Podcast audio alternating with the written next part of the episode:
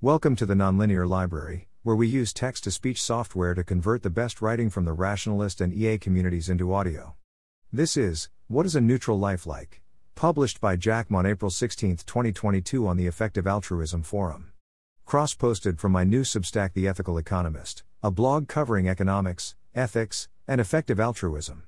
Consider a life which, on bringing it into existence, neither increases nor decreases social welfare because it is perfectly neutral in quality. What is such a life like?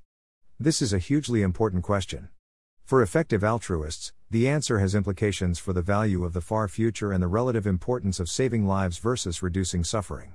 Even those not looking to improve the world should be interested. The answer also has implications for the ethics of having children and even whether or not you were wronged by being brought into existence. Despite this, the question has been given surprisingly little attention in both E A and non-E A circles. But what have those who have looked into this question had to say? Well, let me take you through the literature. Indifference between life and death. The great philosopher Henry Sidgwick's view was that a person is at the zero level of well-being when they are indifferent between suicide and continuing to live. This seems pretty intuitive. If you choose to keep living, your life is probably a good one, and vice versa.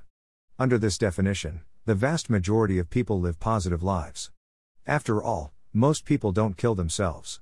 Not so fast, says renowned economist Partha Dasgupta. The idea that someone who wants to continue living must be living a life of positive welfare ignores the badness of death. It is certainly possible for someone to be living a negative life, but be reluctant to end it because the subjective badness of killing oneself is greater than the badness of continuing to live. Death is indeed highly unpleasant, for various reasons.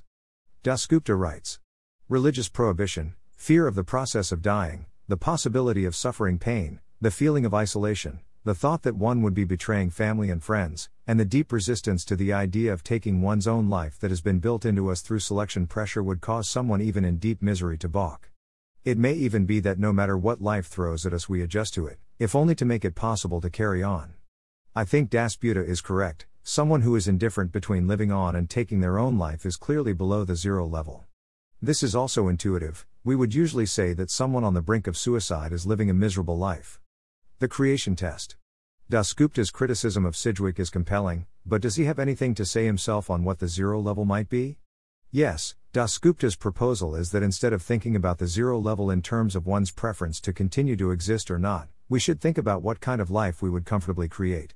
When solely considering the welfare of a new person, we wouldn't create them if they were to live a life of negative welfare. Therefore, the absolute worst life we would be willing to create would be one of zero welfare. The creation test is an interesting proposal, but how useful is it? Is there a good way to determine which lives we should be willing to create? As philosopher Christopher Cowie points out, the natural approach would be to ask whether the potential person's life would, in terms of its own welfare, be net good or bad. The problem with this approach is that it would render the creation test redundant. If we want to say that being willing to create someone for their own sake is the way to figure out if that person has positive welfare, we can't then use positive welfare as the starting point to decide if we are willing to create someone. This would be circular.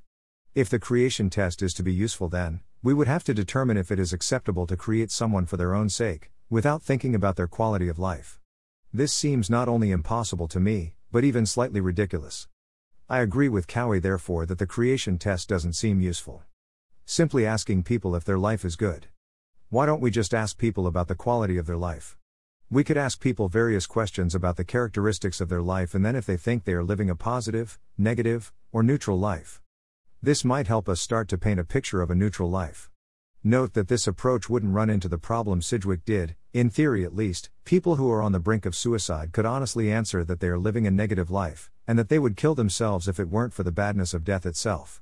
Unfortunately, in practice I suspect that there are strong social pressures for people not to report that they are living a negative life, even if that is how they genuinely feel. Social desirability bias is a well-known phenomenon in social science research. For this reason alone, I don't think simply asking people if they are living a positive, negative, or neutral life is a promising approach. There are other potential issues. In his book, Better Never to Have Been, David Benatar raises various psychological tendencies which he argues tend to make us overrate our lives.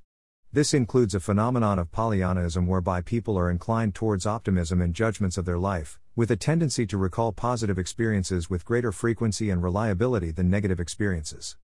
Indeed, Benatar notes that most people believe that they are better off than most others or than the average person. Benatar also argues that, given enough time, we adapt to bad situations such as being confined to a wheelchair, and then report similar attitudes towards life as before they occurred. If this is the case, we may not be able to trust self-judgments. I don't find this too hard to accept given the well-known phenomenon of Stockholm Syndrome. Benatar's arguments have come under criticism, but I think are likely to have at least a grain of truth. In any case, I think that the problem of social desirability bias renders simply asking people if their life is good a highly flawed approach. Hedonism and experience sampling. We need a framework in which to think about quality of life. The simplest one is hedonism, whereby the quality of life is entirely determined by the quality of the hedonic states it contains. These states can either be good, pleasures, or bad, pains. The greater the duration or intensity of a good state, the better, and vice versa. Under hedonism, a zero-level life is one where goods and bads are perfectly balanced, or in which there are no goods or bads at all. Finally, we might be getting somewhere. A life in which there are no goods and bads at all isn't too hard to imagine. It could be one in which someone is born in a coma and remains in that state for their whole life. I would feel comfortable calling this a zero-level life. The problem is that this doesn't really help us when it comes to determining the quality of lives that currently exist, or that we may produce. After all, a never-ending coma isn't exactly a common way of life. What about a life in which goods and bads exactly cancel each other out? Such a life could take many different forms. In a graph with quality on the vertical axis and time on the horizontal axis, a neutral life would be any one in which the area below the horizontal axis exactly equals the area above it. For example, in the above example, there are periods that are neutral. This may be when there is no experience whatsoever, such as a dreamless sleep, or it may be when experience simply has a neutral quality, such as if someone were lost in thought and daydreaming about something entirely banal. There are also periods of minor pleasure, such as when one eats a nice snack, and minor pain, such as when one hits their knee. Finally, there are periods of high pleasure, such as when one has sex or feels love towards their partner, and high pain, such as when one loses a loved one or suffers from depression. In the above diagram, the goods and bads exactly cancel out, but would this be the case for a typical life? Certainly most lives will have periods of neutrality, minor pains and pleasures, and major pains and pleasures. But can we start to quantify these? Ideally, we would have Edgeworth's hedonimeter, a machine that could continually register the strength of one's pleasures and pains over time. Of course, we don't have such a machine, but interesting steps have been made in this direction.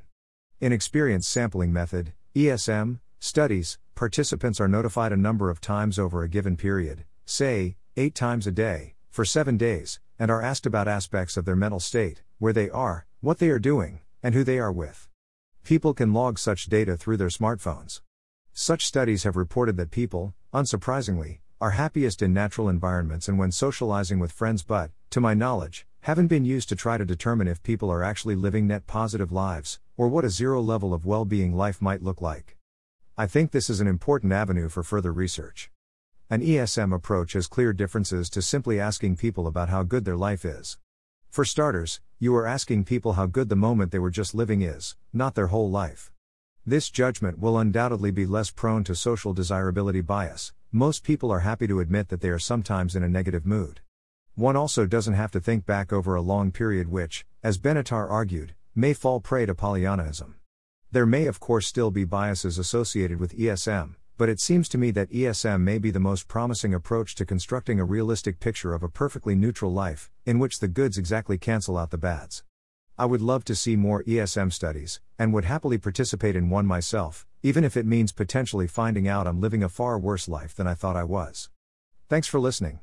To help us out with the Nonlinear Library or to learn more, please visit nonlinear dot org.